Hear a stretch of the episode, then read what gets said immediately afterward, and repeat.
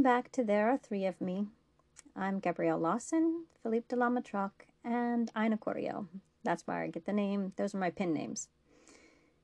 Most of my writing has been done by Gabrielle Lawson. And Ina Coriel really only writes Lord of the Rings or wrote Lord of the Rings. She hasn't written anything in several years, which is kind of sad, but you know, stories in, stories out, and those movies, um, well, they were quite a few years ago. And I read the book, the books, quite a few years ago as well. So well, maybe someday I'll do a rewatch or reread and something will spark and Ina Coriel will write again. It's an elvish name anyway, you know, so she's supposed to be immortal, right? Philippe has written, don't remember exactly the number, but he's uh, he would be in second place. Um, Gabrielle Lawson was the first and wrote most of you know everything well before Ina Coriel. Ina Coriel, Ina Coriel actually came second. Philippe was after that. Um, I've told that story many times here. And the story that started Philippe started in 2004. So now Philippe gets to write the sequel to that story and video game stories. However, there is one video game story that is written by both of us, and I say that with air quotes. What I'm going to do in this episode is just finish out my short stories. I said in my last episode that there were only a few left. In fact, there are four. Now, I'm not going to read one of them because it is a sequel to somebody else's short story, and I still hope to get her on here and have her read that. We can read those together. But that does leave exactly three short stories that I can read. Two of them are Deep Space Nine, and one of them is Zombies Run. What is Zombies Run, you may ask? if you've heard about it, great. Hello, Runner 5. Zombies Run, I'm going to plug. I don't get paid for it. They didn't ask me to. I just love it. Okay? Zombies Run is a fitness app. I actually find exercise to be rather boring, and that's one of the reasons I generally didn't do it before. I am not happy with my weight right now, so I'm glad I'm getting back to it. I have been doing it all. I lost quite a bit of weight a while back. I got all the way from 140 pounds to 115. And Zombies Run was a big part of that. The pandemic is what has, in well, it's been a contributing factor to gaining weight again. Till I'm right about where I started, and I'm not liking that. But now the weather has turned. It's not cold. The time zones or time change has happened. I needed that so that I could, you know, go walking after work because before it would be dark. Now it's not dark. I have some time that I can go and it's not too cold to go. So it hopefully will start to bear fruit. So why Zombies Run? Zombies Run is a story that you star in. It's written by Naomi Alderman. Now, there's a team of writers now. We're about to start the ninth season. But it started with Naomi Alderman, and she is an award winning novelist. And then you have the guys who wrote the app and the guys who direct the actors. The actors, you can look them up, them up on IMDb. They are British actors that are in British series and such. But they record audio for Zombies Run as well. And the sound effects are just great. You start with the first mission, which is Jolly Alpha Niner, I believe, and you start in a helicopter and you can hear the helicopter blades and your helicopter gets shot down and you hear that you know it is it is all very real sounding you get these clips of story that play every so often, and in between, you have your own music. You can use their in in app player or you can use your own player. I use a player called Pulse. Um, people use Spotify and everything, but I like to control my playlists so I know exactly which songs are coming. And the idea is that you run, walk, or jog as you go through this story. So it gets you moving. And it's so much more fun because I want to know what's going to happen next with Runner 5. See, you are Runner 5. And so there are Runner 5s all over the world who are part of this story. And the neat thing about the writing is that never in any episode does it ever mention a gender for Runner 5. That is tricky to pull off, but they manage it. That means men, women, trans people, anybody, non binary, you can do it. You can be Runner 5. There's no he, she, any of that. It's just Runner 5. So it fits everybody. In my head canon, Runner 5 is me, but a little bit bolder, a little bit stronger, definitely more heroic. you know, I'm a homebody. I'm a writer. Um, I'm not a I'm not a hero. Runner 5 is a hero. And Runner 5 goes through some stuff. It's, you know, it, it's astounding. Um, you get to know the other characters in the story and you start to care about them. It's like being in an old radio show that they used to have in the 30s and 40s, but you are the star. And it's incredible. There are eight seasons in, uh, that are already in the bag. Some of them have 20, 30 missions. One of them had nearly 60 by the time it was done. There's virtual runs. They used to be twice a year. I think they're going to do three times a year. I'm so looking forward to the Jack and Eugene World Tour virtual run that's supposed to start at the end of the month. Jack and Eugene are the DJs for Abel Township in the first two seasons. I am so looking forward to that. And I am looking forward to the return of season nine. It was delayed because of the pandemic, as so much was delayed. But season nine is going to start April 14th, and I cannot wait. What they did during the pandemic is interesting too, because they put out these um, they put out these missions called the Home Front. So there's a whole separate story. Instead of a pandemic of coronavirus, they have a horde of 10,000 zombies. So all these runners are stuck in various places and you can't get out of Abel Township. And Runner 5 is actually stuck in a mall. Um, so this horde keeps you from going anywhere, so they give you exercises to do at home with your playlist. So instead of running, maybe you're doing wall sits or planks or um, weights, uh, curls with weights or punching, jabs and hooks and um, various things, jumping jacks even. So lots of variety with that. And there's, I think, 30 some odd missions of that. I am not even all the way through it. And on top of that, they have the new adventures. So they'll take some of those favorite same actors, make different characters, and tell different stories. From Little Red Riding Hood to Nellie Bly to ancient Romans to dystopian futures to a place where you can still find dinosaurs. And there's just so many different stories that you can play.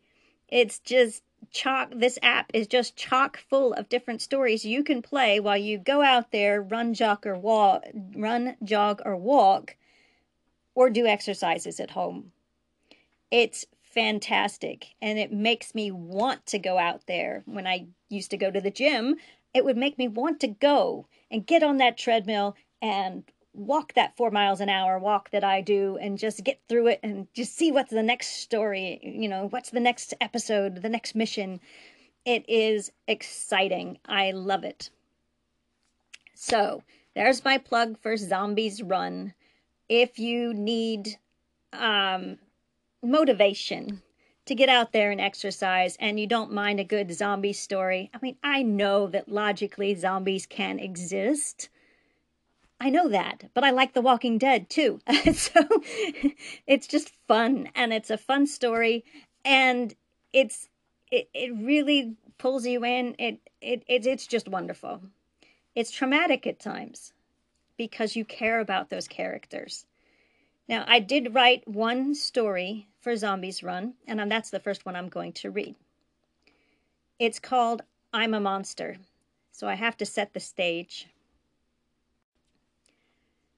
Now, I want to let you know that there are spoiler warnings here.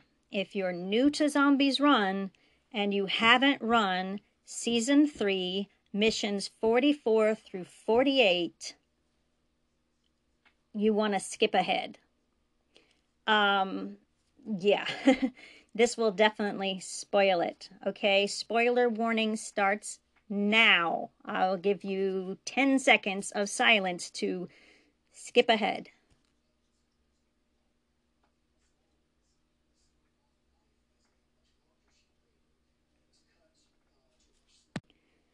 Okay, in season one, you're introduced to Abel Township. You become a member of Abel Township, a member of the runners of Abel Township, runner number five, in fact. Now, all of the other runners generally have names, but runner five doesn't ever give their name. They're always they're always called runner number runner five, and runner five is notoriously mute on missions. You do hear some of the people say that, you know, runner five said something else before. So I'm thinking runner five does speak, just not, notoriously tight lipped on missions.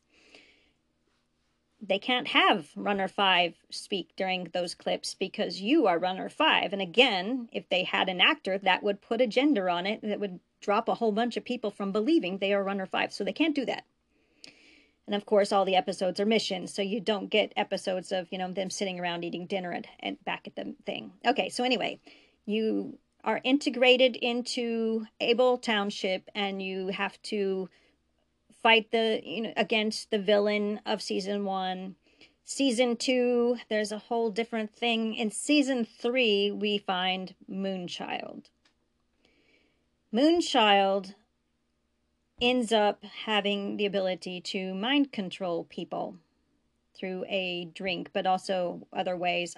Runner 5 gets hypnotized into mind control by Moonchild, which is bad because Moonchild is the vi- villain. And so there's a couple of episodes where you are under her control and she leads you to do something terrible you get onto this fleet of ships where they're doing drastic things to try to stay out of her control, and you blow up all those ships and all those people. And then she takes you back to Abel Township, and you break the gates so all the zombies can get in, and you attack Jody, who's a friend of yours, and then you go to attack Sam. Sam is your operator the first guy you talk to from Runner Five, or from uh, the very first mission, and he called he names you Runner Five. Sam is, oh, you love Sam. Season one, episode seven, A Voice in the Dark. You love Sam. You will love Sam. And so when I was doing that particular mission, I can remember I went into an empty room in my office. The office where I worked had a lot of empty space. And so I would actually, on my lunch break, walk in around this space. And I went into a back office, an empty office, and I just kept saying, Don't hurt Sam, don't hurt Sam, don't hurt Sam. It was so traumatizing.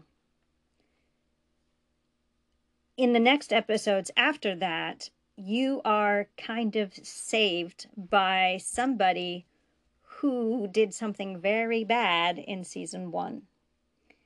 And he helps you and he brings you back to Abel. And you are welcomed back to Abel because they knew you were mind controlled at the time. So the mind control thing, you got to know it makes you happy to obey her. So it's it's really trippy, very very trippy, and it was kind of traumatizing. And what do I do when I get traumatized by fiction? I write. So this story called I'm a Monster. I wrote it twice. Once as a female, once as a male. At least I gave it my best. And so it's the same story, just written a little differently in chapter two. And I say it was both written by Gabrielle and Philippe because I let Philippe write the second one. I wrote the first, the female. He wrote the male, which they're all both me. so that's where we are. And it's, I hope I didn't spoil you too badly. Now, if you are skipping ahead trying to find a good place to come back in, I'll give you another 10 seconds of silence before I start this no, story. Well, no, because the story is a spoiler, so we'll get right into it. Okay, I'm a Monster by Gabrielle Lawson and Philippe de la Matraque. Chapter 1 Female by Gabrielle Lawson. During the ride, she tried to go back, back to the facility where Archie and Sarah were, where the zombie ap- apocalypse was a delusion and she hadn't killed Sam or anyone. But it didn't work. And then the van stopped and she was still in the apocalypse, and it wasn't Archie and Sarah with her, but Simon and Amelia. Abel's half a mile there, Five, Simon told her as he led her out of the van. Just run straight there and you should be fine. They'll forgive you, you'll see. Five thought maybe she heard a bit of wistfulness in his snide remark, but she couldn't focus on that right now. Simon got back in the van and Amelia drove away. Five didn't move. She looked in the direction of Abel, but she couldn't get her feet to move. Instead, she remembered everything she'd told Moonchild, everything Moonchild had told her to do the explosions on the ships, opening the gates at Abel, hurting Jody, attacking Sam. It was the growls behind her that made her move. It was force of habit. She started walking, then jogging, and then she was running, and the memories just faded away. It was just her and the ground beneath her feet, the wind in her hair, the sound of her feet, and the zombies falling back behind her. She was startled by the gate. It brought her back into focus. The gate began to rise, and the weight of her guilt drove her to her knees. She couldn't even look up to see who belonged to all the feet that surrounded her. Five. It was Sam.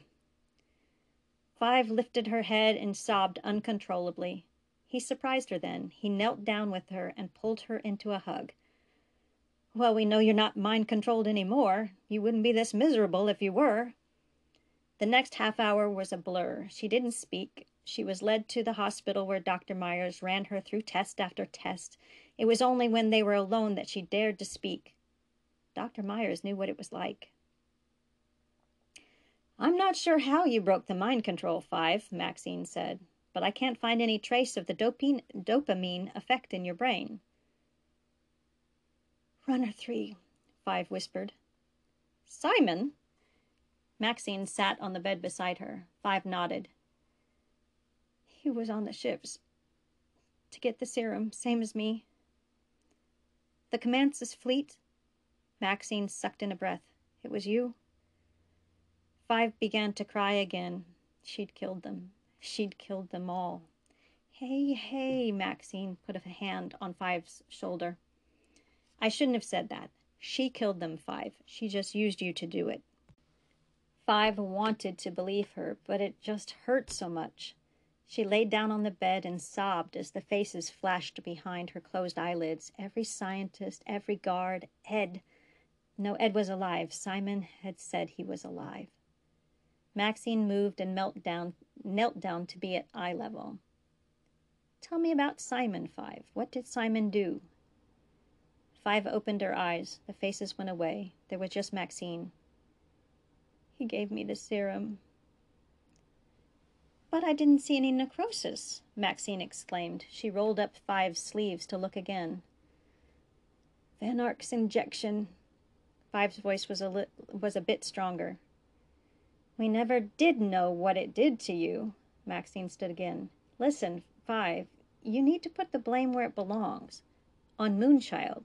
You couldn't help but do what she wanted, want what she wanted. I know. I did it. I tried to destroy the machine, and I enjoyed it, Five. It felt good. I was happy. Five heard her, but didn't think it equated. You didn't kill anyone. I don't think you did either. Five didn't understand. How could she think that? She had pushed the buttons, put in the code. The ships exploded. Sam said you were fighting it. I'm not sure how, but you were. You didn't kill Jody and you didn't kill Sam. You could have, but you didn't. I put in the code. Did you try to kill the people on the ship's five before the explosion? Five shook her head. Did Moonchild tell you to kill them? Five nodded. But you didn't. Did she tell you to blow up the ships? Five shook her head. Cut power. See? Maxine said, kneeling again. She lied to you. How could I fight it? I wanted what she wanted. Maxine shrugged. Maybe your will is too strong. Maybe Van Ark's injection helped with that. Hard to know. But you did fight it, Five. You fought it, and she had to lie to you to get you to kill. Five just couldn't let herself off the hook like that. I hurt Jody. I let zombies in. You didn't kill Jody Five, and she's not hurt bad. Bruises. No broken bones, no concussion. She's fine. The zombies were a distraction for sure, but we handled them. You were here for something. The ZRD. Moonchild wants it? Why? Five had to think about that. As much as she had ha- shared with Moonchild, Moonchild had not been so forthcoming with her. She just said she wanted to make everyone happy, that she would make the sacrifice to do it. Well, we're going to have to try and work that out. We need you, Five. We trust you, Five. Five felt her throat constrict again, and the tears flooded her eyes. She didn't deserve it. She was a monster. Dr. Myers dimmed the lights. We forgive you, Five, she said, and then left her to cry alone. Chapter 2 Male by Philippe de la Matraque. During the ride, he tried to go back, back to the facility where Archie and Sarah were, where the zombie apocalypse was a delusion and he hadn't killed Sam or anyone. But it didn't work. And then the van stopped and he was still in the apocalypse, and it wasn't Archie or and Sarah with him, but Simon and Amelia. Abel's half a mile there, Five, Simon told him as he pulled him out of the van. Just run straight there, and you should be fine. They'll forgive you, you'll see. Five thought maybe he heard a bit of wistfulness in his snide remark, but he couldn't focus on that right now. Simon got back in the van and Amelia drove away. Five didn't move. He looked in the direction of Abel, but couldn't get his feet to move. Instead, he remembered everything he'd told Moonchild, everything Moonchild had told him to do. The explosions of the ships, opening the gates at Abel, hurting Jody, attacking Sam. It was the growls behind him that made him move. It was force of habit. He started walking, then jogging, and then he was running. And the memories just faded away. It was just him and the ground beneath his feet, the wind in his hair, the sound of his feet, and the zombies falling back behind him. He was so lost in the running that he was startled by the gate. It brought him back into focus. The gate began to rise, and the weight of his guilt drove him to his knees. He couldn't even look up to see who belonged to all the feet that surrounded him. Five? It was Sam. Sam wasn't dead? A tiny spark of relief welled up in him, but it was snuffed out again by the guilt. Well, we know you're not mind controlled anymore, Sam said. You wouldn't be this mis- miserable if you were. The next hour was a blur. He didn't speak. He was led to the hospital where Dr. Myers ran him through test after test. It was only when they were alone that he dared to speak. Dr. Myers knew what it was like. I'm not sure how you broke the mind control, Five, Maxine said, but I can't find any trace of the dopamine effect in your brain. Runner three, Five whispered. Simon? Maxine sat on the bed beside him. Five nodded. He was on the ships to get the serum, same as me. The Camansis fleet? Maxine sucked in a breath. It was you. The guilt crashed in on him again. He'd killed them. He'd killed them all. Maxine put a hand on Five's shoulder. I shouldn't have said that. She killed them, Five. She just used you to do it. Five wanted to believe her, but it just hurt so much. He laid down on the bed and covered his face with his arms as the faces flashed behind his closed eyelids. Every scientist, every guard. Ed? No, Ed was alive. Simon had said he was alive. Maxine moved and knelt down to be at eye level. Tell me about Simon, Five. What did Simon do? Five uncovered his face. The faces went away. There was just Maxine. He gave me the serum. But I didn't see any necrosis, Maxine exclaimed. She rolled up Five's sleeve to look again. Van Ark's injection. Five's voice was a bit stronger. We never did know what it did to you. Maxine stood again. Listen, Five, you need to put the blame where it belongs. On Moonchild. You couldn't help but do what she wanted, want what she wanted. I know. I did it. I tried to destroy the machine, and I enjoyed it, Five. It felt good. I was happy. Five heard her, but didn't think it equated. You didn't kill anyone. I don't think you did either. Five didn't understand. How could she think that? He had pushed the buttons, put in the code, the ships exploded. Sam said you were fighting it. I'm not sure how, but you were. You didn't kill Jody and you didn't kill Sam. You could have, but you didn't. I put in the code. Did you try to kill the people on the ship's five before the explosion? Five shook his head. Did Moonchild tell you to kill them? Five nodded. But you didn't. Did she tell you to blow up the ships? Five shook his head. Cut power. See, Maxine said, kneeling again. She lied to you. How could I fight it? I wanted what she wanted. Maxine shrugged. Maybe your will is too strong. Maybe Van Ark's injection helped with that. Hard to know. But you did fight it, Five. You fought it, and she had to lie to you to get you to kill. Five just couldn't let him off the hook like that. I hurt Jody. I let the zombies in. You didn't kill Jody Five, and she's not hurt bad. Bruises, no broken bones, no concussion. She's fine. She's glad you're back. We all are. The zombies were a distraction for sure, but we handled them. You were here for something. The ZRD. Moonchild wants it? Why? Five had to think about that. As much as he had shared with Moonchild, Moonchild had not been so forthcoming with him. She just said she wanted to make everyone happy, that she would make the sacrifice to do it. Well, we're going to have to try and work that out. We need you, Five. We trust you, Five.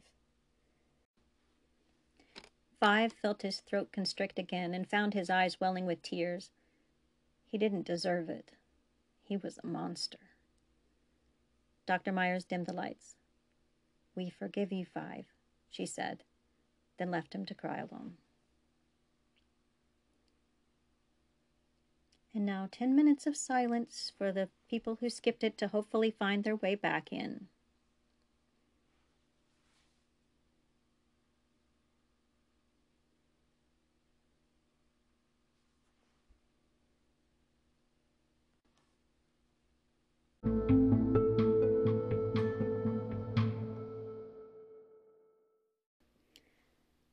Okay, that is my only Zombies Run fic to date. Maybe because that was the only episode that, well, group of episodes that truly traumatized me. Some of the others were a bit worrisome at times, but that wasn't the one that really traumatized me.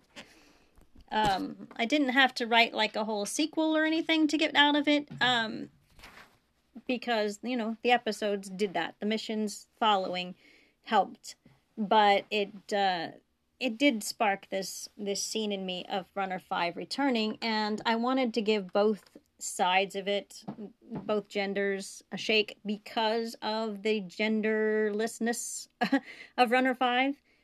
In in my head canon, Runner Five is definitely a female. Oddly enough, when we did have a mission as New Canton's Runner Five, my head canon was that was a male, which was odd because I was running it. But anyway, um, I wanted to put a chapter out there for the people who had canon Runner 5 as male. So, um, probably not exactly how a male writer would write it, though, because I don't have that perspective. But, you know, obviously most of the chapter one was the same as chapter two, but there was subtle differences. Um, Runner 5 didn't cry till the end because men sometimes do cry. but uh, runner five female is more um, open to letting her emotions show And killing all those people on the boats was definitely devastating, as well as attacking her friends. So it was rough. Oh, I guess I just spoiled it again. Oops, sorry. Anyway, so it sparked that little scene with me. Um, I often find that if the fandom itself does a great job of all the storytelling, it doesn't leave me any spots to fill in or whatever, that I find myself not needing to write anything for it. And Zombies Run has just been spectacular, so I haven't felt the need to write something. I did feel the need to read something once. Um, unfortunately, one of the people on RawfulNet. You you hear about RawfulNet in the game. It's like their version of the internet that's left after the apocalypse, but it's also a forum that uh, and Runners Five can can join and uh, chat with. And uh, somebody found this story for me when I said what I wanted, and it's a great story. I have it bookmarked on my um, on my AO3 and it's called The Beginner's Guide to Tom Waits by Mary Flanner. And Mary Flanner's all one word. It's the story of Jack and Eugene, their meeting up to the point where, spoiler, Eugene loses his leg. He tells this story in season two or season three, and it just sparked me as a so as a that especially the end there that was such a story of love. In my campus ministry when i was in college you know my the pastor always remarked that love is a verb. It's not a feeling just a noun. It's also a verb. It's what you do. And i remember seeing my grandfather a veteran of world war ii putting a bra on his wife. She had alzheimer's my grandmother had alzheimer's by then and I thought, this is a man who took his in sickness and in health very seriously in his vows. And he wasn't a showy man when it came to love. But what I saw him doing was love. And what you hear Eugene say about after he gets stabbed in the ankle. So he wasn't bit, he was stabbed in the ankle. And then he leaned on Jack. And Jack carried, you know, kind of helped him along. But when he couldn't walk anymore, Jack carried him. And I thought, that it, that's it right there. That is an act of love. There are, if it's a bother to you, homosexual relations that happen in Zombies Run. It's not everyone, but I think it mirrors pretty well, you know, our present, you know, day to day lives. My cousin is gay. As far as I know, he's the only member of my family, my wider family, that is. That's okay. I don't have any problem with that. I am a Christian, but I'm a progressive Christian.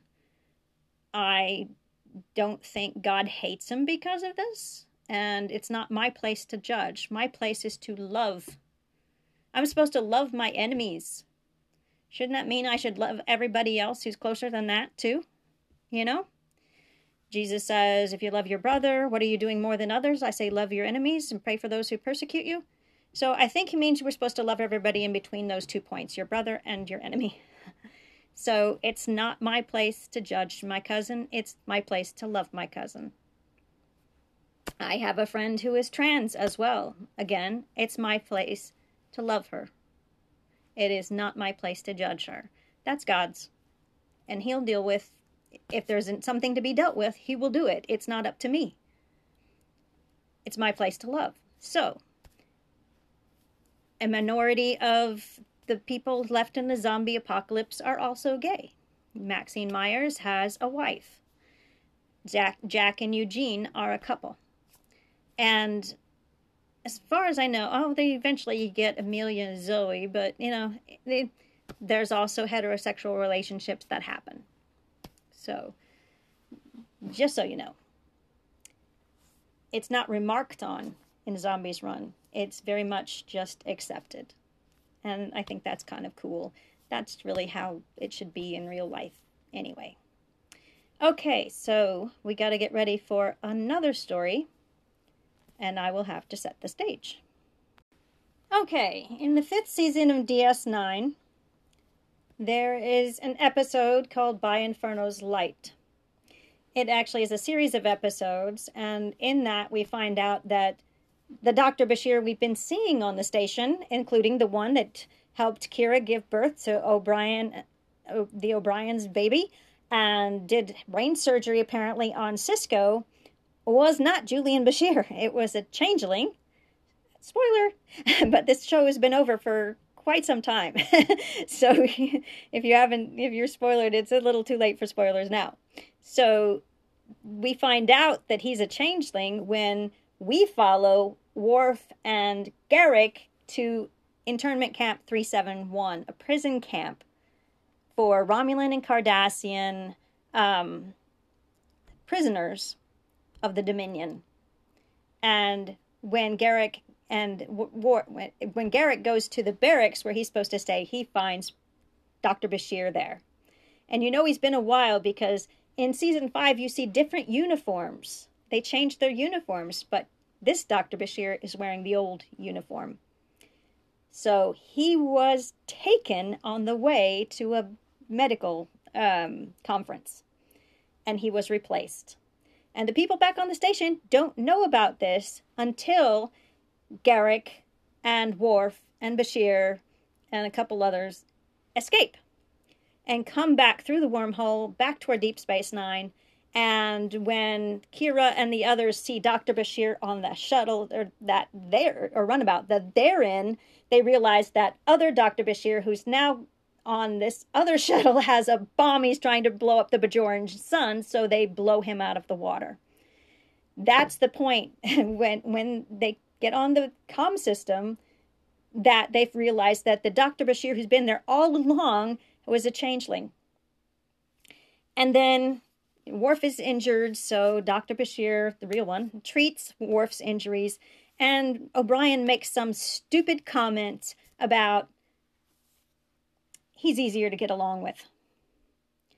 He was easier to get along with. He's taught, you know, it's, I'm guessing they tried to go for that way that guy friends will kind of insult each other, but you know, they it's really meant to be kind of like an endearing remark, but it didn't come off that way. It rubbed me the wrong way back when it first aired, and it was on a second viewing, probably not the second, maybe you know, probably a lot more because I have the DVD set.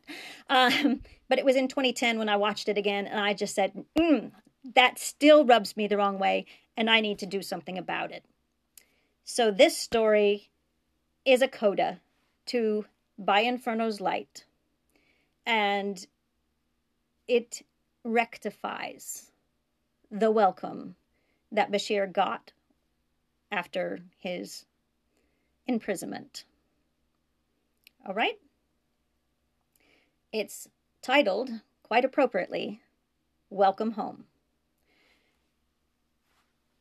Star Trek Deep Space Nine, Welcome Home. Julian Bashir tried to lose himself in his work. He'd been afraid this last month of what the changeling would have done to the people on the station in his place as chief medical officer. Now he knew what he'd done. Brain surgery on the captain, for starters. He'd had to dig through every record, and he'd want to double check every patient, of course, to see that they weren't harmed by the changeling.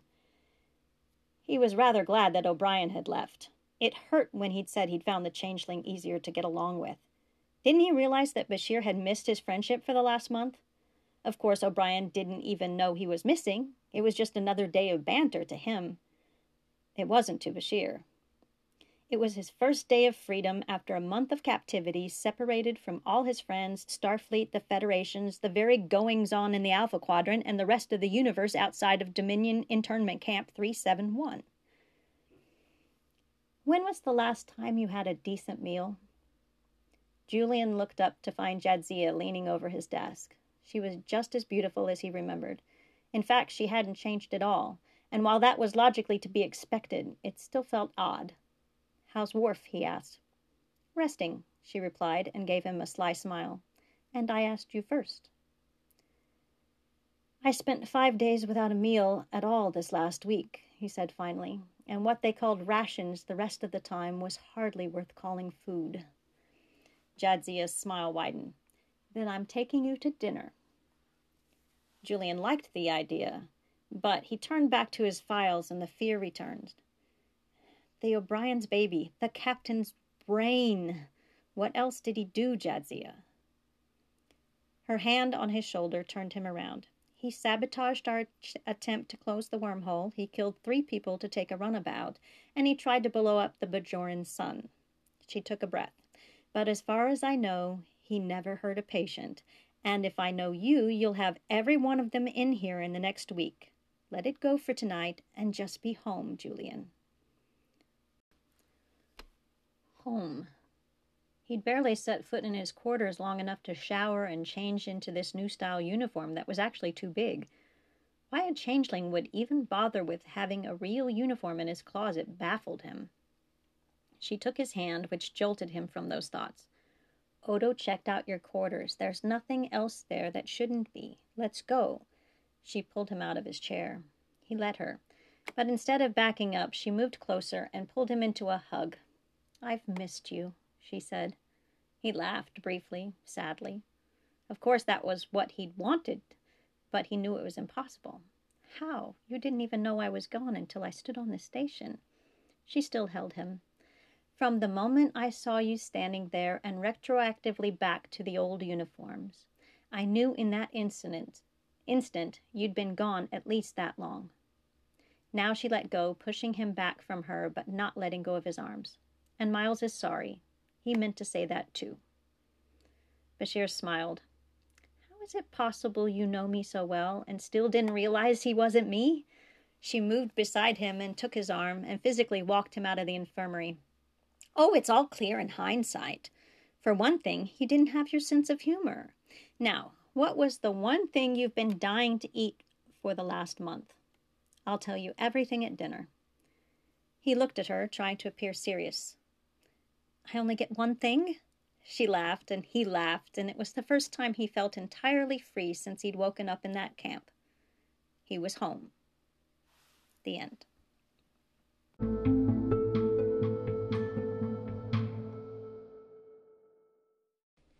Okay, I don't think that there needs to be a whole lot of commentary about that one. Except to say that, yeah, it was written in 2010, which really is quite a few years from the last uh, Deep Space Nine story that I had written. I mean, Faith 3 spanned the cross from 1999 to 2000, 2001, 2002. I think that was it. So was like eight years from that to this story. Um, I think the welcome home that he got was just festering in those eight years. And so when I watched it on rewrite, you know, I thought, I got to do something about this. I can do it. And again, this didn't need to be a long story, just needed a short little scene at the end of that episode to make it better. And so that's what this story was. Now, my next story is also Deep Space Nine. This takes place at the after the last episode, What You Leave Behind. It was originally published in Salutatorian 3. That was a fanzine, excuse me, Salutatorian 3, a fanzine produced by the Siddig El Fadil Alexander Siddig fan club, and I first posted it to the internet in 2002. So this one was actually written well before A Welcome Home, but it takes place later in story time in the chronology. So that's why I'm reading it now. It was is called a clever plan. All right, this yeah that that's I was reading the notes ahead of time to see if I needed to say any more before that. So setting the stage. Well, if you watched the last episode, we said goodbye to Captain Sisko because he was going to take more of his role as the emissary. Um, and if you read the first books that take place after um, what the end of Deep Space Nine, then you find out that Kira then is in charge of the station, and that Odo goes to be with his people to kind of be an ambassador to kind of get them on board to not be the villains that they have been. And Ro Laren, a Bajoran first seen, only briefly seen in TNG, comes in as the new head of security. So those are the players in this story. It does have to do with Section 31. Section 31 first appeared in. Oh, maybe Dr. Bashir, I presume, wasn't the next one after by Inferno's Light. Maybe it's this thing to do with Section 31. Either way, um, it was still something Bashir had to deal with. So, coming from the internment camp, in finding his friends liked the other guy better, you know, that's gone by the time by the time O'Brien says so. Anyway, so in this we're going to see section 31 again. My Bashir is a very idealistic Bashir, the same Bashir we see in the series who never gives in to section 31. They tell him he's recruited whether he wants to be or not. He keeps insisting that he's not he gets manipulated into doing it anyway, but he's never going to willingly give in. Now, there are books where he did go on a mission, um, and in the documentary for Deep Space Nine, they said it, you know the writers were sitting around kind of conjecturing what would be going on now 20 years down um, and that bashir would actually be running section 31 i don't really go along with that but he kind of wants to um, reform it as he goes. Not my Bashir. Um, I could kind of bend my Bashir just a little bit to make that doable, but eh, it's not my Bashir. This story doesn't take place long after the events of Deep Space Nine, but it does have Ro Laren as the security officer now. And so on the station, Bashir and Ro are the only people we're going to um, be dealing with, only two characters. Okay, let's get going. Star Trek Deep Space Nine A Clever Plan by Gabrielle Lawson. Sloan posed himself in his usual position, one leg crossed over the other in the chair at the foot of Bashir's bed. Then he nodded his readiness for the transport. There was hardly a tingle as the transport took hold. It faded barely three seconds later. As far as Bashir would know, he was still in his quarters on the station. Good to see you again, Doctor, Sloan offered over his steepled fingers as Bashir stirred. Bashir's eyes narrowed in obvious distaste. Sloan, he replied, as if the name were a curse word.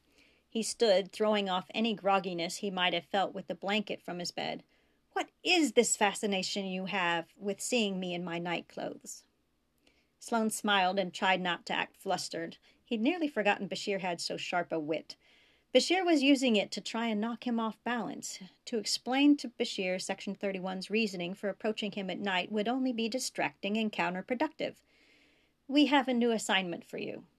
Bashir's eyebrows shot up. First, he said, crossing his arms over his chest, and for the umpteenth time, I do not work for you, and second, I didn't think you and I were on speaking terms, what with you being dead and all. Sloan chuckled softly. It wouldn't be the first time, he thought. In light of how things turned out, we've decided to forgive you. So you admit I was right, Bashir held. Sloan shook his head but kept up the smile. It was easy with Bashir. There was so much he didn't know. You were lucky. There's a world of difference between lucky and right. And what if I don't care for your forgiveness? The smile dropped. You should accept it anyway. Threats were sometimes best left to the imagination. Bashir nodded. He understood. He was an intelligent man, after all. And what about you? I saw you die. Ran the scans myself. The smile returned. Well, Sloan replied, what fun would it be if I just gave you all the answers? Where'd the mystery be in that? Bashir took a deep breath. He was getting angry. What makes you think I'm having any fun? Well, now neither of them would. Bashir got tedious when he got angry. Let's not start that again. It never leads anywhere. We should just agree to disagree and get on with the mission. I don't want your mission. I don't want to be a part of Section 31. Bashir sank down on the bed. He sounded tired again. Good, Sloan thought. He'll be easier to deal with now. You haven't even heard the mission. I'm sure it's just the opposite of whatever you're going to describe, Bashir said. Why not just kill me now and be done with it? Or am I a pet project of yours? Sloan shook his head sadly. I don't want to kill you, Doctor. I like you. You're a good man. The Federation needs good men. That isn't what you called me last time we met. Dangerous. That's what he'd called him last time. He was still that.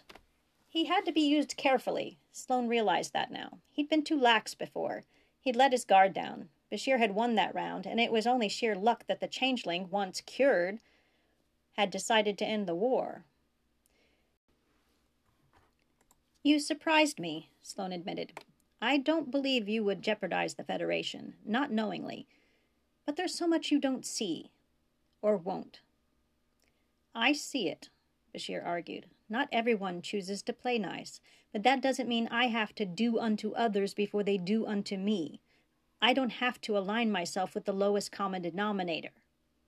Someone has to, Sloan held. Cheaters prosper more often than you think. So it's all right for us to cheat? Bashir asked. I believe there's a proverb for that one, too. Two wrongs don't make a right, Sloan recited, shaking his head. What do one right and one wrong make? He didn't bother making the doctor answer. Not everything we do is lowest common denominator. Oh, you're branching out into humanitarian work? Bashir asked snidely. Sno- Sloan's smile widened. You could say that. Good. Now they could get down to the mission. There was a small pocket of Federation citizens on Equire when it fell to the Dominion. They'd gone into hiding, but they also started up a resistance movement. They made quite a stir. They sabotaged two munitions convoys and bombed a Cardassian barracks. Bashir shrugged. The war's over. Sloan could tell Bashir was interested, despite his remark. True, but not all conquered resist their captors. The Equirans got a lot out of being in the Dominion. Their economy picked up and crime dropped. The political turmoil of the last six decades disappeared overnight. They're not all happy with the way things turned out. Bashir looked appalled. Well, really, it was just his eyebrows, but he did, they, which he drew down over his eyes. But Sloan could read him just the same. But they weren't free, he said. Sloan shrugged. They weren't free before. The Equirans have had a succession of fascist dictators. Paranoia was the rule of the day. Children denounced parents. The Equiran National Party outlawed and persecuted any opposition. Equiran citizens lived in fear. The Dominion displaced the ENP and brought stability. Sloan knew he was getting to Bashir. Why were we even there? Bashir asked. Trying to help, of course, Sloan answered, smiling applying our principles in all fairness and benevolence, negotiating, overseeing elections, that sort of thing. Bashir was interested, though he was trying not to show it. What about now? All the sarcasm had left his voice. No smile now. Sloan had to sell Bashir on the mission with his next words. They were only four hours from the Equire system, and Bashir would need to be briefed and prepped now the native populace has decided to keep Dominion rule even without the Dominion. Offworlders are expected to conform or face arrest and execution. Bashir didn't react, but Sloan knew he had him. Bashir couldn't resist this one. There was nothing he could object to. Our citizens' situation has become untenable. Two days ago, the new government decreed that any Equiran aiding a Federation citizen was guilty of treason. Yesterday, the leaders were turned over to authorities by those who had been providing a safe house in an outlying village near the capital. The leaders were hanged, but not before their families were butchered one by one in front of them. Bashir looked a little pale, and he stood again and started pacing. He was considering it. Sloan waited, knowing he'd speak eventually. Why you? he finally asked. It was counterproductive, but Sloan couldn't resist. Don't you mean us? You, Bashir repeated. Why you and not Starfleet intelligence? Starfleet intelligence would never make it in, Sloan replied, leaning back in his chair. The majority of the locals have sided with the government. That doesn't answer my question. Bashir stopped pacing and faced him. Why you? And while we're at it, why me? Because we have an operative there, Sloan admitted. That was enough for now. And because there will likely be wounded. Section 31 doesn't have its own doctors? Bashir asked, his mocking tone returning. He started pacing again as he reasoned it out. At least you had reason on Romulus. I had access. I was invited to the conference. I knew Sen- Senator Kretak. He stopped, and Sloan surmised he wouldn't like Bashir's conclusion. Section 31 is either trying awfully hard to find a mission I won't object to, or it's not really the mission you're describing at all. Too close on both counts. Sloan stood to meet him. The first one was easier, at least. You're part of Section 31. He held up a hand to forestall the argument Bashir would surely make. And rather than continue the adversarial relationship we've had in the past, we decided a less objectionable to you mission would be the best way to show you our worth to the Federation. Such a mes- mission could build trust for both sides. We can't trust you if you won't trust us. Bashir turned away. Oh, one little mission, and I'm supposed to forget that you abducted and tortured me. Sloan tried to interrupt. I wouldn't call it depriving me of sleep, Bashir threw back, denying me food, manipulating my sense of reality to induce higher stress levels. Well, even you can't deny you had me tortured on Romulus. It had to be believable, Sloan admitted. We knew they couldn't actually get anything out of you. Bashir's eyebrows shot up in indignation. So they just tried that much harder. Sloan held up his hands. Hey, I was tortured too, remember? Bashir threw up his hands. You were killed too, I remember. He should have known better than to argue torture with an overly sensitive, genetically engineered doctor. Still, Sloan knew he didn't have to argue at all, nor did he have to admit anything. So you're just going to turn your back on the innocent Federation citizens on Equire? You would, Bashir replied, more calm now, if it wasn't for the one that's your operative. He frowned and crossed his arms just where he wanted him. But you and I, Sloan said, are nothing alike. And when Bashir didn't speak right away, Sloan knew he had him. Bashir slumped down onto the bed again. Sloan knew he'd won. Again. Why don't you get dressed, Doctor? he suggested. We'll send a shuttle for you in half an hour. Don't worry, we've made all the arrangements. He left the bedroom with Bashir defeated, still sitting on the bed. To anyone else, it was an imperceptible sound, the sound of a hologram shifting.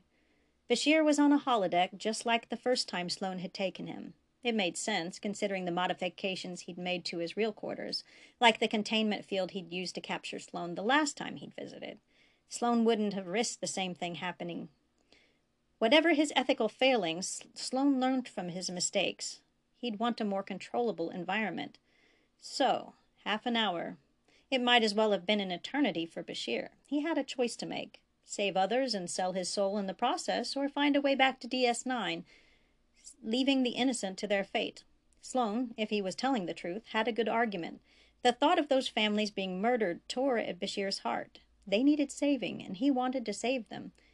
But he also knew what it would cost, even if Sloan were telling the truth. If he went with them now, of his own free will, it would never end. They'd never stop coming. It would be another humanitarian mission, maybe just slightly more questionable than this one. Then another, just a little more objectionable than that one. On and on in little steps until he could justify anything they wanted of him, just like Sloan. Either way, Bashir would lose. He thought again about what this mission might entail. He didn't suppose Sloan would allow him to stay behind and wait for the wounded. He'd have to go down to the planet's surface with everyone else, and maybe even alone. He couldn't do it. It was so simple an answer. Because of who he was, what he was, he could not go on an away mission. He probably couldn't step out into the corridor. He felt remorse for the Federation citizens on Equire, but it was a relief to know he wasn't just turning his back on them. If this were really an important mission to Section 31, Sloan would go get them anyway. His mind made up, Bashir set out to find the holodeck's controls. He heard Sloan leave his quarters through the main door, so he tried there. Computer, door, he called quietly, not really expecting it to work. But the door appeared dutifully, and Bashir reasoned that Section 31 probably assumed their victims would not suspect they were in a holodeck. Bashir didn't bother getting dressed. That could be accomplished later. He reasoned he had roughly 20 minutes before Sloan returned. He'd have to work fast.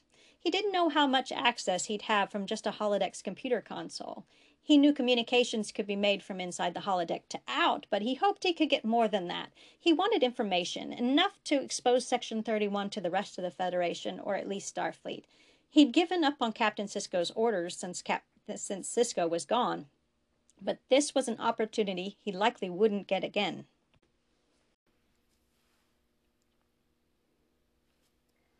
Sloan checked the time. Five more minutes. He checked the holoprogram.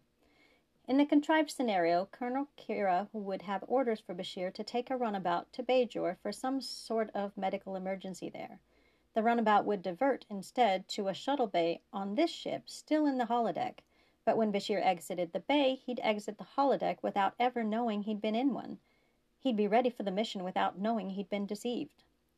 Sir, Motubo called. I'm picking up a coded sub- subspace transmission. Sloan spun around. They were supposed to be running in radio silence. From where? From here, Motubo answered. To Deep Space Nine. Damn. He'd underestimated Bashir. Shut it down. I can't, sir, Motubo reported. It's already ended.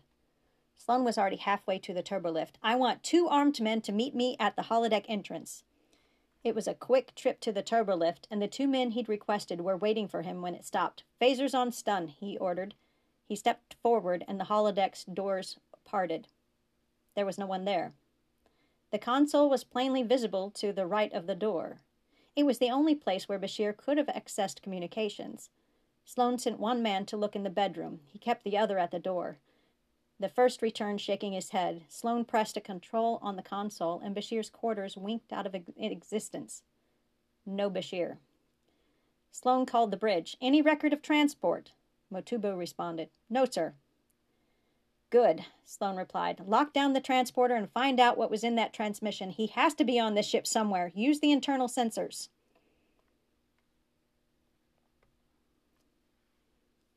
The new security chief looked a little preoccupied as she strode through the infirmary door.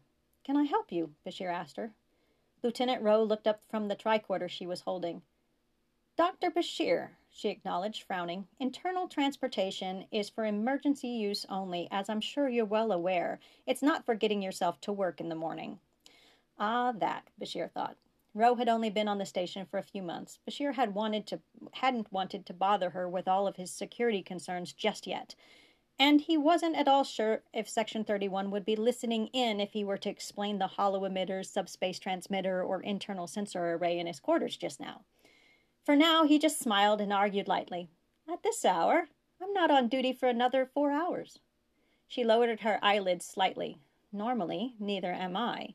Now that she mentioned it, Bashir did notice dark circles under her eyes. If you're not on duty, she continued, why are you in uniform? I'm a Starfleet officer, Bashir replied. We're almost always in uniform. Ro lifted one eyebrow at him, but checked the tricorder again. There was a transport from your quarters to Quark's holosuites roughly 45 minutes ago. 45 minutes was a long time. Would Sloan leave him alone that long if he suspected? If I were coming to work, Bashir asked Ro, hiding his inner anxiety and continuing the banter. Why would I beam to Quark's holosuites? Apparently, Ro Laren didn't care for such part- puzzles at 0300. To try and mask the fact that you'd use the transporter in a non emergency capacity. To be truthful, Bashir didn't much care for such puzzles either. He cared less for Ro's accusatory tone, and the only thing he'd masked was the transmission. He hadn't had time to hide the transport. He picked up a pad and started writing as he spoke. Just in case you haven't read it in my personnel file yet, he stated, keeping the same friendly tone but not the smile. I'm genetically enhanced. If I were trying to mask a transport, you wouldn't know about it at all. I certainly wouldn't just beam into Quark's. He handed the pad to Ro. I might do something like this. Ro began to read and then drew her brows down in confusion at the complicated plans Bashir had given her. This is an internal, she said after a few minutes. No, Bashir confirmed. It's external, and it might just be how someone keeps beaming in and out of my quarters at two in the morning. Perhaps you could investigate that for a while. Ops to Dr. Bashir. It was a female voice. Bashir tapped his com badge. Bashir here. Sorry to wake you, sir, the ops officer began, but then stopped. You're in the infirmary. Bashir sighed. Not for the first time he wished Sloan would stick to better hours. I had some trouble sleeping, he told the woman. That seemed to satisfy her, though Ro was still blocking the doorway. Sorry to hear that, sir. You have a priority one incoming transmission. It's encrypted. Ro's eyebrows shot up at that. Bashir toyed with the idea of filling her in. She was bound to learn eventually. She was chief of security, after all. No, Bashir wanted Kira on hand when that happened. With Ro's background, he wasn't sure she didn't already know about Section 31 anyway. I'll take it in my office, he replied to Ops. If you'll excuse me, he told Ro, pointing again to the pad. Ro reluctantly turned and left. We'll talk about this in the morning, she said, holding the pad up just over her shoulder. Bashir nodded and let the door to his office close behind him before he moved to his desk. He secured his computer console, isolating it from the rest of the station. Then he put in the decryption codes. Information began pouring across the display screen transmission frequencies, shield variances, transporter schematics, enough to begin to break down Section 31's sense of omnipotence. Finally, the transmission ended with one particularly large data stream. It only took a few moments for the computer to compile that last one. Bashir spoke as soon as it was finished. Computer, acti- activate LMH Bashir 1. An exact duplicate of himself coalesced in the office. He was still wearing night clothes. I'm very glad to see you, he said, sounding very relieved indeed. Then he remembered and abruptly changed his attire to match what Bashir was wearing. You're all right? Bashir asked. They didn't tamper with your program. The holographic Bashir smiled. I don't think they even suspected a thing. They're probably still looking for me, at you, on the ship. Bashir nodded, though he still didn't feel like smiling. He knew he should have been happy. He'd outthought Sloan. He had worked it all out, set it up months ago. Sloan simply set it off. Sloan's transport it was in was picked up by the sensors, which triggered Bashir's own transport out to Quark's and the activation of the LMH. When Sloan transported back out again, attempting to take Bashir with him, the LMH was surreptitiously transmitted along with the transport. It had worked. But Sloan would eventually catch on. We got him, Bashir conceded. This time. The end.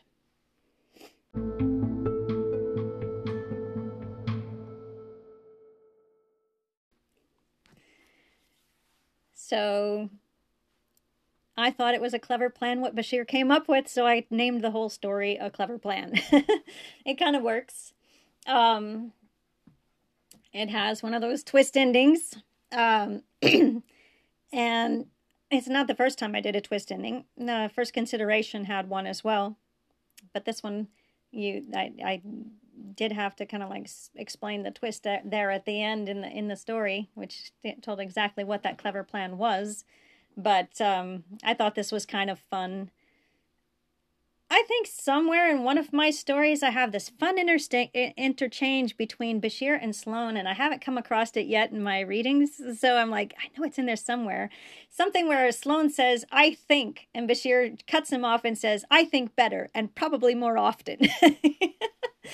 in this one episode where Bashir was tortured by Romulans, um, there was some really, really um, snappy, snarky exchanges between the two of them in a public setting. So um, it, it is in character.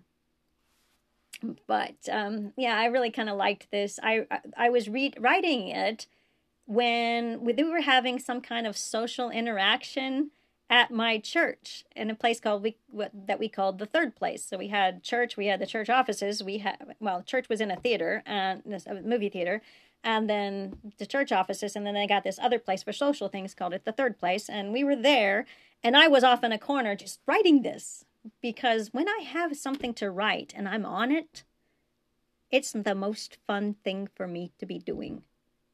I put away video games for like two years because one, my thumb hurt, and two, I wanted to write, and writing is more fun than playing video games. And I like video games, okay?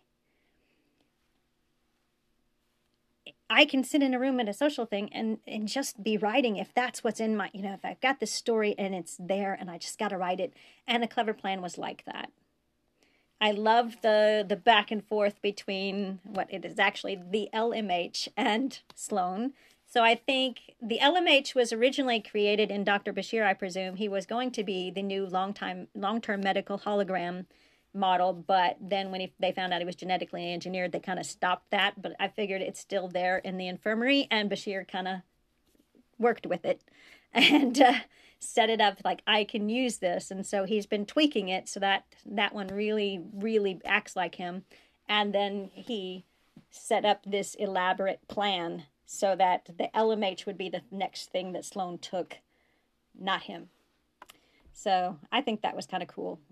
Also, when I was looking at my spreadsheet wherein I keep a list of, of the stories I've read in which episodes, I realized there's one other short story besides the sequel that I wrote to somebody else's story that I haven't read yet.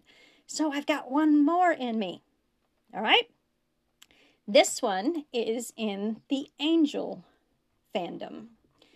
Now, I've mentioned it before that I had to write a therapy story after Doyle was killed in the ninth episode.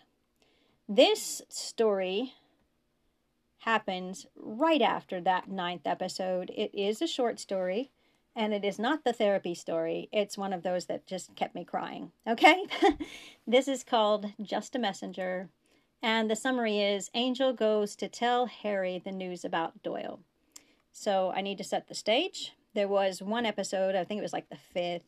Anyway, we meet Doyle's ex wife, and we find that Allen Francis Doyle is his actual name. She calls him Francis was a third grade teacher before he kind of fell into the slump he's in that he ends up having to pay penance by getting these headaches, these visions that are so painful to give Angel, you know, an idea where he's needed next. It ended, you know, the thing that messed everything up is one day he sneezed and spikes came out of his face, and that's how he found out he was half demon. And he couldn't handle it. Harry is short for Harriet, she had actually kind of gone the other way and she studied demonology and she was all like she was accepting of him but eh, eh, allen francis doyle couldn't accept himself he had a lot of shame and you know disgust and he went up drinking and you know kind of you know it was all how he was when angel first found him and he wasn't exactly you know a third grade teacher anymore in the episode, Harry is getting remarried to a demon that didn't look all un- inhuman. He had kind of something on his forehead. But it turns out that in the um, party that happened before the wedding, now since they found out that she was um, divorced, they have a um, ritual they have to do wherein they eat her ex husband's brain. So once uh, Harry, Doyle, and Angel figure that out. Angel goes all vampire and they get Doyle out of there. And uh, Harry does not end up marrying into the demon family. And that's the last we hear of, of Harry, which is kind of sad because she was kind of an interesting character. And I do use her in the longer story, the therapy story, as well. But in this one, you know, Harry was his wife. So Doyle is dead as of ninth episode, the episode called Hero. And yeah, somebody ought to tell her. So this is Angel going to tell Harry that Doyle has died. Angel, Just a Messenger by Gabrielle Lawson. She must have known he was coming because she told him to come in as soon as he knocked. He tried the door, it wasn't locked, so he let himself in. She was sitting on her couch and didn't even look up to see who had entered. She had a large manila envelope. She was staring at it. Her knuckles were white, and the envelope was starting to buckle where she gripped it. Harry, Angel ventured. He wasn't even sure if he should call her that. Doyle had called her that. Her words were deliberate, as if she was holding something back. What happened? Angel didn't know where to start. He'd been trying to figure that out the whole way over. He was disappointed with what finally slipped out of his mouth. How did you know? Still not looking at him, she held up the envelope. He had a will, she replied more softly. I guess he never got around to changing it. What happened? Angel wasn't sure how much she knew. What had Doyle told her? About either of them. Did she know he was a vampire? Did she know about Doyle's visions or how he first got them? She turned her head, finally seeing him. He told me about you, if that's what you're worried about. Angel took a breath, actually relieved. He trusted her, because Doyle had. He saved us, he said. He finally said, starting at the end, at the one point he always came back to. Her eyebrows dipped and her eyes glistened with tears she was resisting. Saved you how? Now he would start at the beginning and go first full circle back to where he'd started. He had a vision of people hiding, so he found them. He told her who they were and why they were hiding. He told her about the scourge, just as Doyle had by telling her about Lucas and the Brachen he'd turned away. He told her how Doyle was terrified of the scourge because of what he'd seen. But he went after the boy anyway, talked him into coming back. He even diverted their attention so they wouldn't find Rieff. She couldn't hold the tears any more, and one slipped from her eye and down her cheek. Then what? She managed, barely managed. She asked, barely managing a whisper. I pretended to join them, Angel replied. Doyle stayed in demon form, and I broke his neck to prove myself to them. Her head lifted sharply at that, but Angel had anticipated she'd be angry and miss or misunderstand, he also he'd also decided to tell her anyway. She deserved to know the whole story. Well, except maybe about Cordelia. He'd leave that out. He woke up after the scourge had gone and got reefed to the ship that was going to take his family to safety. She put the envelope down on the coffee table. Then why do I have his will? He was taking too long. But Doyle deserved the time. So he told her about the beacon and how the ship's first mate had given them up, about how he'd raced to the pier with the demons right behind him, and how they'd all gotten locked inside the hold when the beacon came down. I was going to jump, he said. There was no other way, but Doyle hit me, knocked me through the chain railing to the deck below. I tried to stop him, but before I could climb back up, he'd jumped. Angel could still see him, looking back over his shoulder, smiling. He disabled it, he continued, though it was harder now. As he did, she got up, taking a photograph from the envelope, and went to gaze out the window. He pulled the cables apart even as it burned him. It flashed, and. and he was gone. Her head dropped and her shoulders shook. His throat hurt. He saved us. It's not fair. Angel didn't know if that was true, not after the oracles. He wanted Doyle back, but he didn't want to rob him of his atonement either. Doyle had earned it, and then some. He died a hero, Angel said, knowing it couldn't take away the pain, because it hadn't for him. He shouldn't even have been there, she argued. Wasn't it enough what they did to him? Angel wasn't quite sure what to say. Not that he didn't punish himself enough. She turned, leaned back against the glass, trembling. I know about the visions. He told me. He said, It's nothing, Harry, it's nothing. She met Angel's eyes with her own. I was married to him. I loved him. She choked back the tears and her, her voice squeaked. When he hurt, I hurt too. She turned away again. Four years of that, she cried at the window, at the powers that be. He didn't deserve it. He didn't deserve to die. She finally let the sobs come, pushing her head to the glass as she cried. He wasn't bad, she said. He just thought he was. She drew in a ragged breath. She stifled the sobs again. Not like you. Angel couldn't speak. He couldn't move. He was stuck to the floor where he was by her words, because they were true. How many people? she asked. Angel shook his head, still unable to stop her words, her truth. How many people had he killed? She spun around. How many? she screamed at him.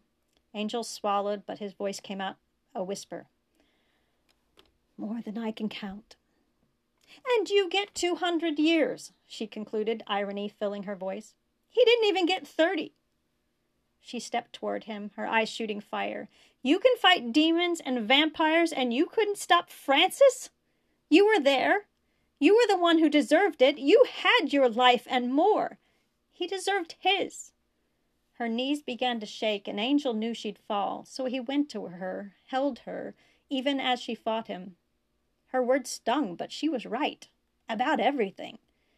Except that Doyle had caught him by surprise. But he should have seen it coming, he told himself. He'd already decided he was going to die before Doyle did it. Doyle was just starting on his second chance in life. Angel had had so many. I know, he said. He was a good man, she sobbed, falling limp into his arms. He couldn't see it. He thought he thought because of what he was that he must be bad, but he wasn't. Angel carried her to the couch and sat down with her. I should have stayed with him. I pushed too hard. I should have seen what it was doing to him. I should have tried harder, helped him through it. Angel held her to him and stroked her hair. Maybe, he told her softly, maybe not. It wasn't his fault he was half demon, but it's not your fault he chose what he did. He chose his life, Harry, and he chose his death. He closed his eyes, seeing Doyle smile again, there against the bright light of the beacon. His voice was barely a breath when he could speak again, and I'd have given anything to change his mind. She couldn't speak any more either. Angel stayed for another two hours, just holding her and letting her cry. She fell asleep, and he laid her down where she was. He found a blanket on a chair and pulled it over her. She still had the picture in her hand. Doyle looked like a different person. He was young and smiling, wearing a tuxedo and holding his bride. Not a care in the world. He might have had that again, Angel thought. Maybe with Cordelia. It's what he'd deserved. He turned off the lights and left her, making sure the door locked behind him. The end.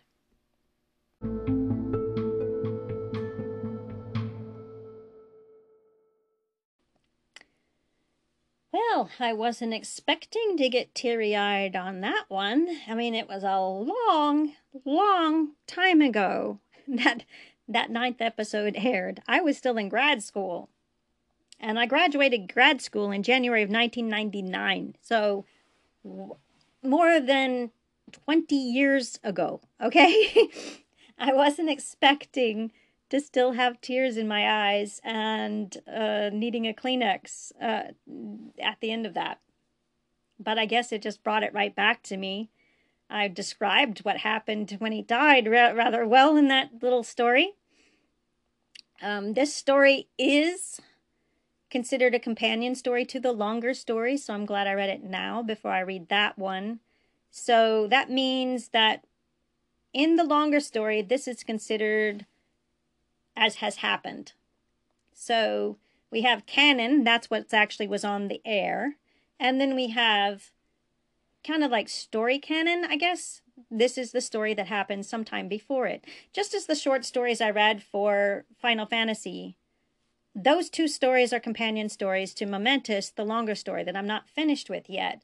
They don't have to be read with it, but they are meant to be the background as well as canon for that story as some of the stories that happened before are history to stories in Deep Space Nine. Some of them are not. I would say Clever Plan is not part of the history of Oswiecim and all that, but I will say the canon, canon compatible parts of If It's Not One Thing are part of Oswiecim's history. Pain of Memory, Oswiecim is part of that history. So that means if it's not one thing as well. And the same for faith. All those three, part of that history. Um, so, healer, first consideration, clever plan, welcome home. Probably not part of that. But those longer stories are connected in that way. They share that history. And the honored picks up the Gidari that happened in if it's not one thing. So yeah, you know, it's back there. Um, so this is this is how I feel about this story. It will be referenced in the longer story. The longer story is called Close to Home, So Far Away from an Enya song. I was reading or listening to a lot of Enya as I wrote the story. Uh, so that happens. and you'll some of those songs will be in the story because Car- Cordelia is listening to it.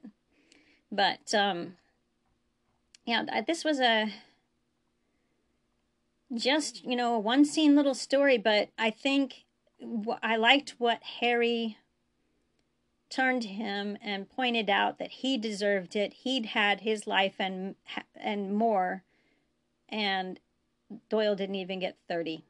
I also like the he wasn't bad, he just thought he was. That definitely played into Doyle's um, characterization at the time that we know him in the show. Well, that is it for this episode. That's four short stories. That only leaves one. It's a sequel to Valerie Shearer's uh, story, The Exile. Mine is called The Doctor. And it is a nice little short story, as is hers.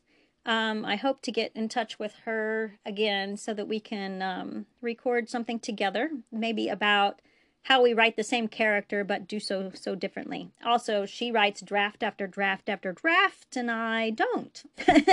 so we have differences. But um, yeah, that hasn't happened yet. Um, after this, that means that if I can find topics about writing to talk about, I will do so, but I will probably go on to reading more of the longer stories. These are going to be novellas, novels, and even a trilogy. So, um, yeah, that's what's going to happen now. Um, I do have a writing group that meets every two weeks, and so maybe something comes in that writing group that makes me want to um, discuss something with all of you, like um, that literary device that I used on accident. Um, so we we'll just see. But if anyway, if you want to get in touch with me about either the Zombies Run story, the two Deep Space Nine stories, or the Angel story go ahead and give me a ring or a tweet or an email, rather. I'm at Inheildi and inheildi at gmail.com. And Inheildi is I N H E I L D I. Um, when we, oh, we did meet Inheildi, didn't we? In Pain of Memory, Inheildi Treitzig. That's where I got it from. I N H E I L D I. I hope to hear from you. Good night.